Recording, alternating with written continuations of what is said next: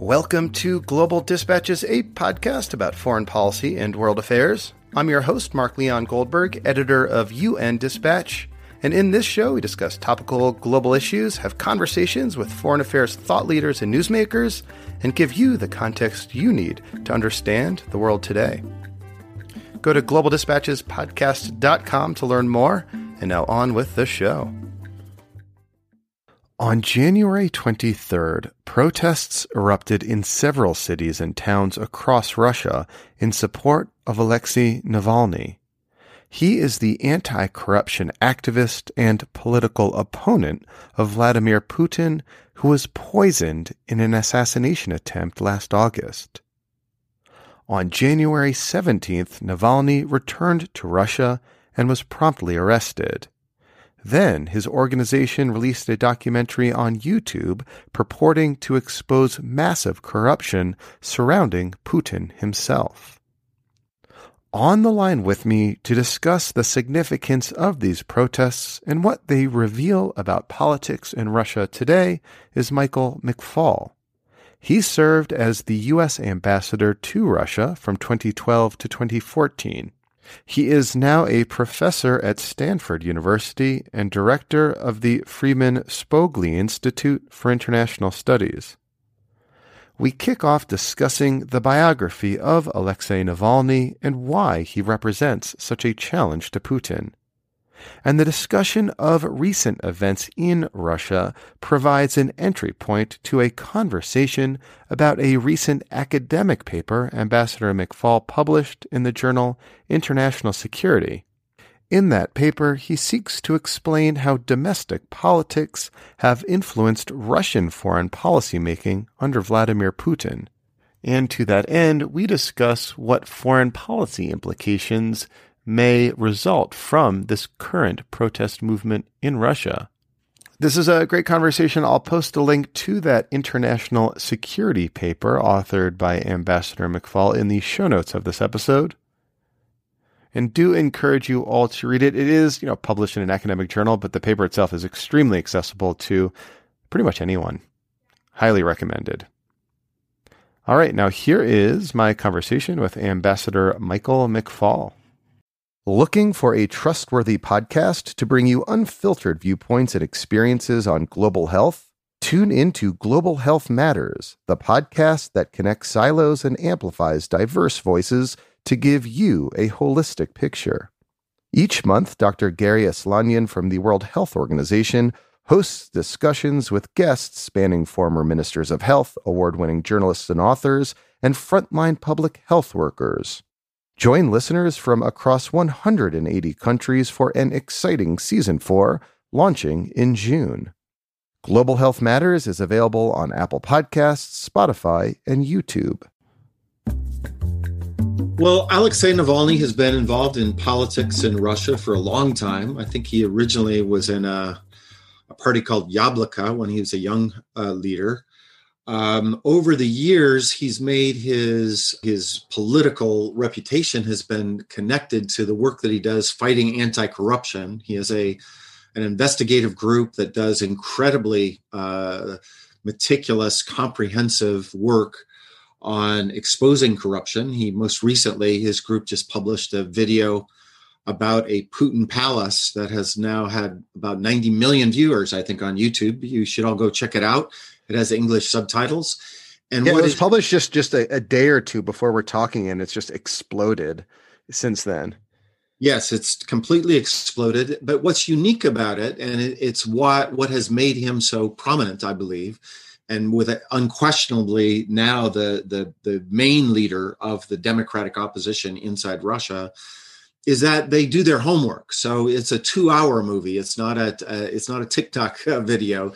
Uh, it goes into deep, deep details. You know where they've obviously had uh, informants on the inside help them obtain information, and that's what makes it so uh, damaging to people like uh, President Putin. And the other thing that's new about that video, by the way.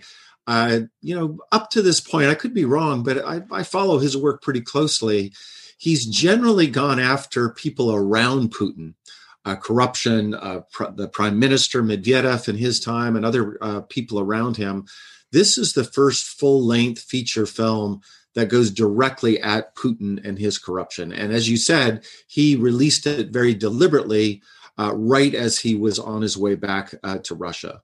If Navalny had been around for a while, um, doing dogged work on anti corruption issues and building a political following, why all of a sudden, it seemed in August 2020, did Putin go after him directly and try to have him killed? Why then? Well, it's a great question, and uh, you know, I've I've known uh, about I've known Putin forever. I think I met him. I, I, mean, I know I met him in the spring of 1991. I dealt with him when I was in the government. written lots about him, but we're not yeah, Facebook he, friends. And he, he, he doesn't like you very much. I've but, seen the press conference. Uh, but but let me. Uh, it's yeah. an important question, um, and and remember, as you just said, to underscore for your listeners. I mean, think about how, how audacious it was. They used this agent Novichok to try to kill him. Uh, uh, uh, um, by the way, it's illegally uh, sanctioned. You're not supposed to use uh, uh, things like Novichok. Navalny almost died, and thanks to some very brave Russians, including the pilot that landed, interrupted his flight, landed in the middle of nowhere, the emergency crew that helped him, and then the Russians on the ground, his wife in particular, Yulia, uh, working with Germans to get a plane to evacuate him. They saved his life. Had none of that happened, um, he would be dead. And I remind you of that because there's a tendency in the United States to think about Russians as all kind of thinking alike and acting alike, and they're all like Putin uh, you know that that pilot was a Russian, and the emergency people that saved Navalny's life on the tarmac they were Russians too. And oh, by the way, Navalny is also Russian, so we need to get more used to thinking that there's a diversity of views inside Russia. Um, uh, why they chose then, uh, you know, I think it's because uh, Putin is weaker than he was before, right? He's been in power for 20 years. Uh, he had a good run in the beginning because that's when the economy started to grow, and not really because of anything he did. He was just in the in the right place at the right time. Um, and then they, you know, when Putin annexed uh, Crimea and invaded Ukraine, that was very popular in Russia as well because there's a there's a view there that uh, Crimea has always been a part of Russia.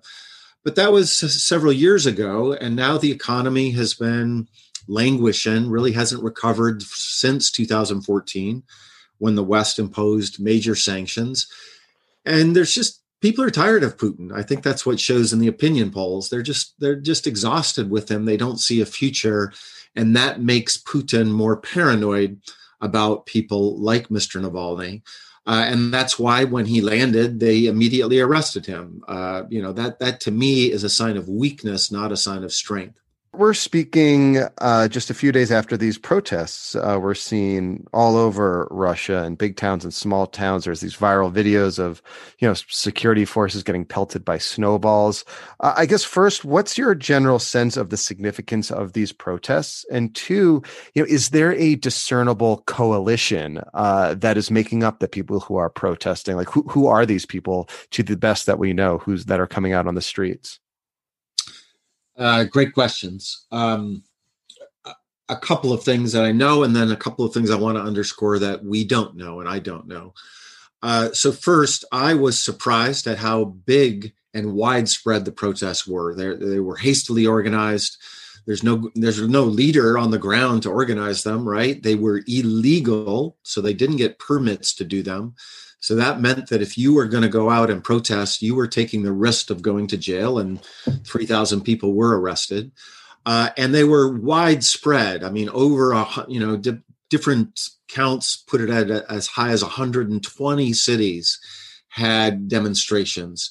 Uh, you know, and some of those viral videos you talked about, you know, out in the middle of Siberia where it's 50 below zero and there's protests, uh, completely spontaneous. It wasn't like you know Navalny's organization didn't do that. In fact, one of his uh, people that are close to him, uh, Ilya Yashin is his name, tweeted, uh, you know, there's there's cities on this list that I've never even heard of, uh, and that that is striking and that is new.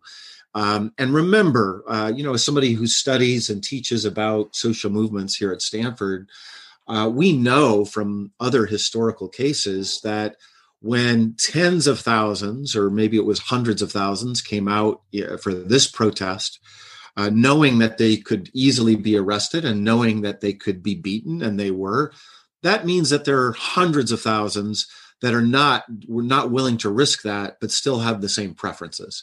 Uh, so, and those people, and again, we also know this from studying other countries. That, that it's called uh, preference falsification, right? They they keep to themselves about what they think, but in a moment when the tide switches, then they flip, and so what seems like you know a very stable uh, autocratic regime tumbles overnight. Uh, you know, 1989 is the most famous set of cases like that. When you know months before uh, East Germany fell, everybody talked about how incredibly strong the Stasi uh, organization was in terms of oppression. So this to me feels like one of those you know inflection moments where the legitimacy of the Putin regime is is really undermined. Well, now, are you suggest? Well, should I say, are, are you suggesting that the Putin regime is far less um, stable or strong than it might appear? I don't. That's the part I don't know. That's what I was going to say. Uh, and here, I I want to be extremely careful in what I'm saying. Uh, is Putin as popular as public opinion polls uh, suggest? The answer to that is no.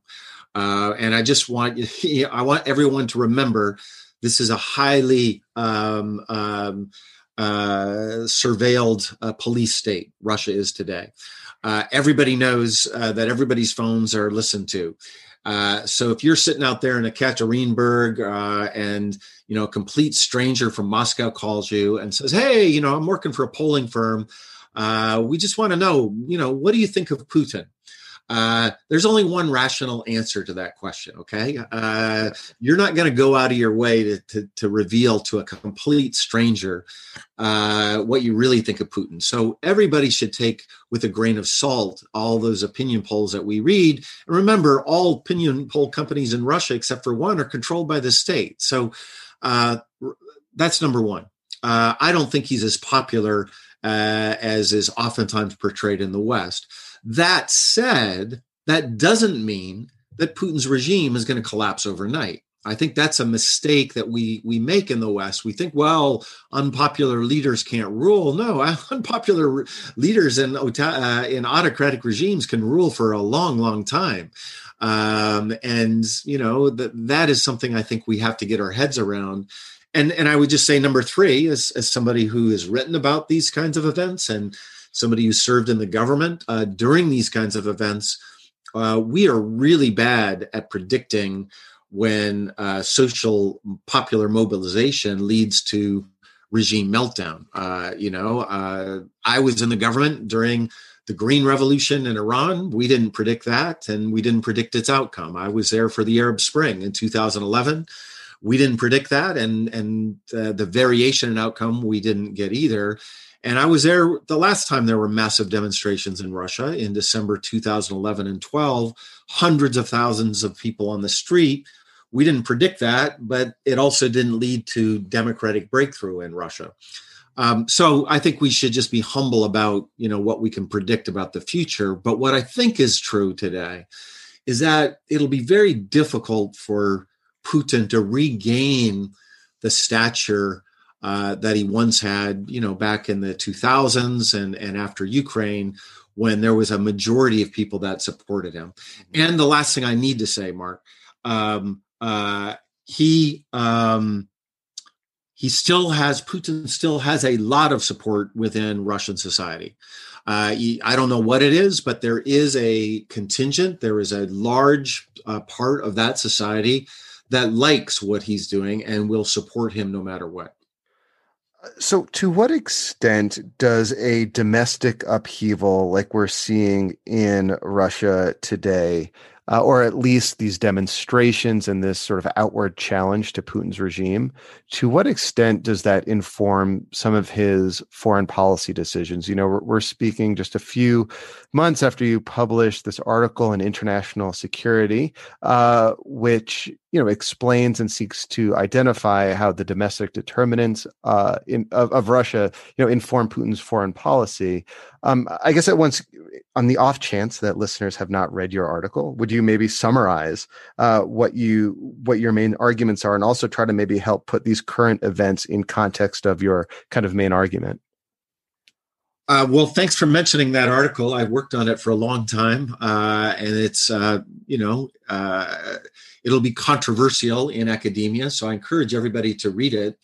Uh, the main the main are I make several arguments, uh, some of which are not just about Putin in particular. so let me go go down in concentric circles here, but I'll I'll do it in soundbite fashion, and I won't try to summarize mm-hmm. the entire thing. So so, first of all, there's a big debate in academia about what, how, why do states behave the way they do, right? And the the dominant meta uh, paradigm, dominant theory, and by the way, I would say the dominant way that, in my experience in the government, uh, American policymakers think as well, is that it's all about power. Uh, you know, it's uh, great powers behave in certain ways uh, uh w- to, with each other, whether it's bipolar, multipolar, unipolar systems. And that what happens inside states doesn't really matter. Uh, whether they're democracies or autocracies or this leader or that leader is, is really marginal. It's really about power and the balance of power in the international system. I reject that theory uh, I say, I argue that, of course, power is first and central. Uh, nobody cares that much about, you know, Moldovan foreign policy and its threats to America because Moldova doesn't have power to threaten uh, our, our, security or our values or our economy. And I mean, no, no, I, I, don't mean to single out Moldova. I actually I come from a long line of Moldovans. Oh, you do? Oh, okay. Yeah. Well, it, it the old country. I, it wasn't even called Moldova back then. I think it was called Bessarabia. Bessarabia, of course. I know yeah. that history. Um, and I probably know something about your family's history too, because I've used I've, I've, taught courses about uh, immigration back then. But um, it was on my mind because uh, I was in Moldova actually with Vice President Biden in 2011, and um, I just remember thinking, uh, you know, nobody ever pays attention to Moldova. Well, that's because they don't have power to influence events. By the way, though, let me just stop and put a footnote there. That the vice president and now President Biden has been to Moldova matters a lot. He's also been to Georgia and Ukraine. He knows that region of the world uh, better than any other president we've ever had. But let me come back to him in a minute uh, to finish the argument. I think yes, power matters, and and you need to start with power. But in addition to power, I think two other variables or factors also matter in the behavior of states. One is regime type. And I do think that democracies interact with each other in a different way than democracies interact with autocracies. Now, some it's not a black and white thing, uh, but but you know, over the course of history, I think those are important things to think about. Uh, Germany and Japan, for instance, have risen a lot in power over the last several decades, but I'm not worried about us going to war with Germany or Japan. And my central explanation for that is they have a system of government uh, that is like our system of government, and that makes us more cooperative. Uh, and then on and conversely, autocracies and especially powerful autocracies have a much tend to have a more adversarial, not always, but they tend to have a more adversarial relationship with democracies.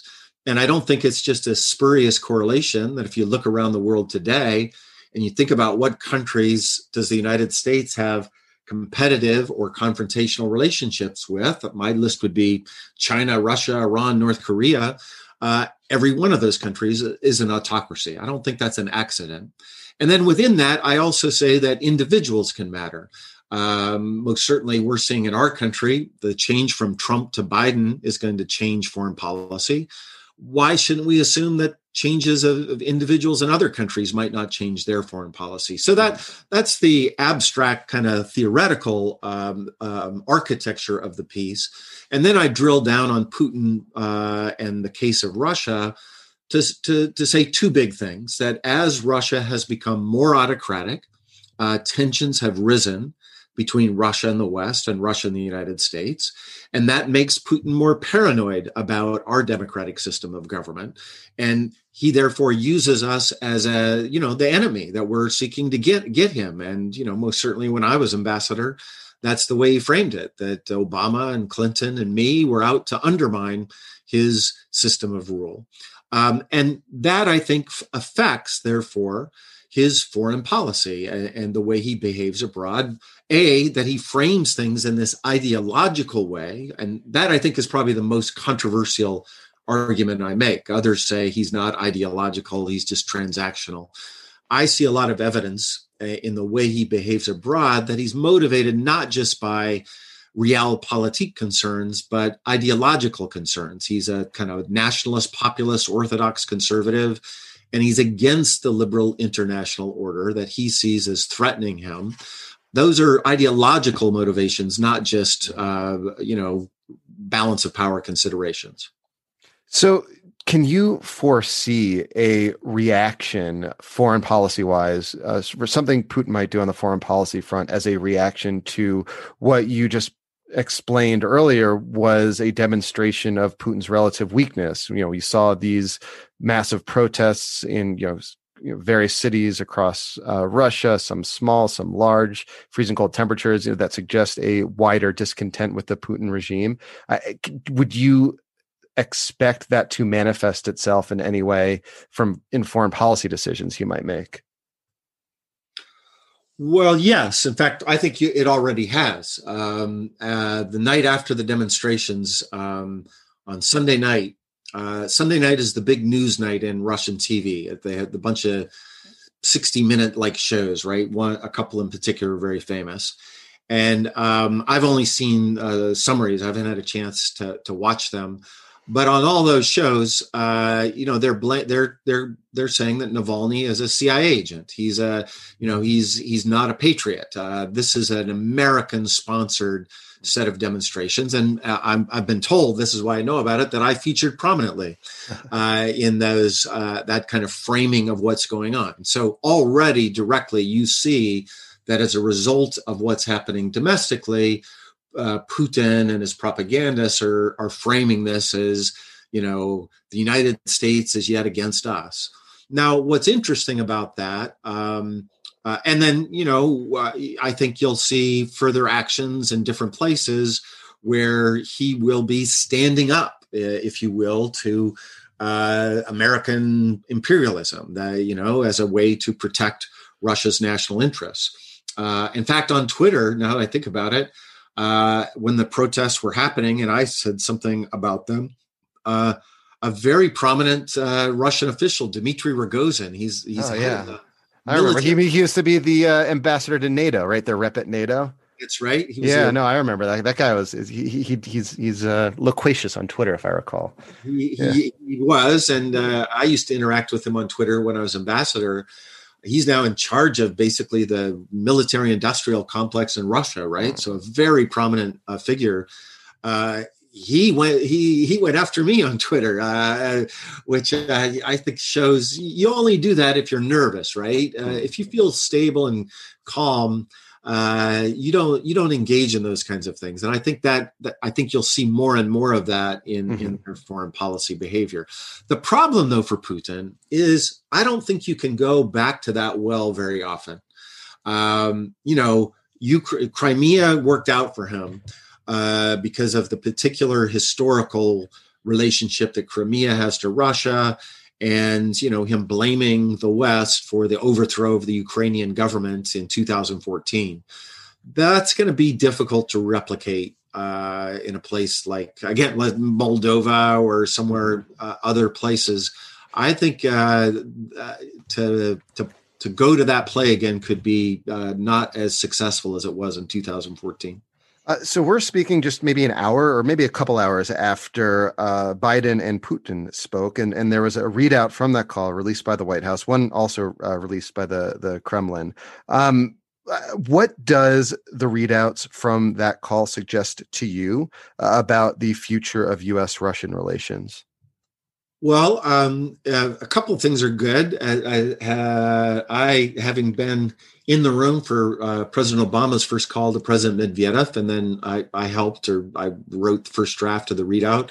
it's good we're getting readouts. By the way, I think that's yeah. that's a good new uh, progressive thing. I think, uh, and you use those readouts as the Biden team, I thought, did very carefully to express your policy, right? So, what I saw in that paragraph is they're going to cooperate with Russia on issues like arms control, uh, but they're not going to check their values at the door in doing so. And the fact that that they went out of their way to say that uh, Navalny was discussed, uh, that is a reflection uh, of what I think is the trajectory of the new Biden foreign policy.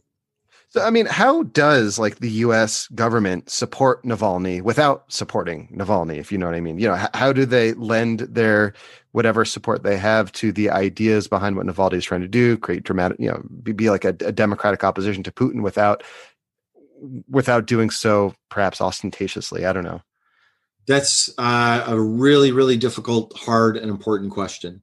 Um, and there's not an easy answer to it because the minute you lean in too much, then you undermine him and his autonomy and you make him look like he's you know working on behalf of the west. Uh, when i was us ambassador for instance um, uh, during the demonstrations we were talking about earlier that mr navalny was one of the central organizers of uh, we never met once not a single time uh, because uh, you know I would have met with him if he wanted to. I was always ready to meet with everyone, and uh, including you know people with whom we radically disagreed with uh, in the government and uh, in society. I met you know I I had Mr. Zhirinovsky, who's the, runs you know what some call a neo-nationalist, others call neo-fascist. I'll leave that to experts, but uh, I met with him uh, because I thought that was part of my job to understand what was going on inside Russia. But Mr. Navalny chose never to meet with me, precisely, uh, you know, as an answer to your question. And I think it's a difficult path. I, you know, generally, I think, uh, uh, and I would say this more generically about all of these kind of uh, movements for democracy in, around the world, not just Russia. American diplomats should take their cues from from what the opposition uh, advises, uh, and not you know sometimes we do get uh, ahead of our skis and we have our domestic politics, right? So we all got to look tough here and tough there because of our Republican critics. See that particularly with China uh, right now, and I think it's it's important for us to listen to what the people on the ground think is in their interests and uh, you know to to not do anything that would undermine what they're trying to do because after all you know no readout of a, of a presidential call no tweet from a national security advisor of the united states of america um, those are just marginal things that are going to affect what happens domestically inside russia or iran or china uh, the real drama will be uh, decided by Russians and Iranians and Chinese. Uh, well, Ambassador, thank you so much for your time. This was very helpful. Sure. Thanks for having me. All right. Thank you all for listening. Thank you to Ambassador McFarlane. I must say, I think the forces of the universe conspired in my favor and your favor as the listener. I had this interview scheduled like at least six weeks ago, if not more. And of course, uh, it happened to have been conducted just a couple hours after Biden's first call with Vladimir Putin. So I got to pose some very topical questions to the ambassador. Anyway, thank you all for listening. That was my plan all along, of course. All right, we'll see you next time. Bye.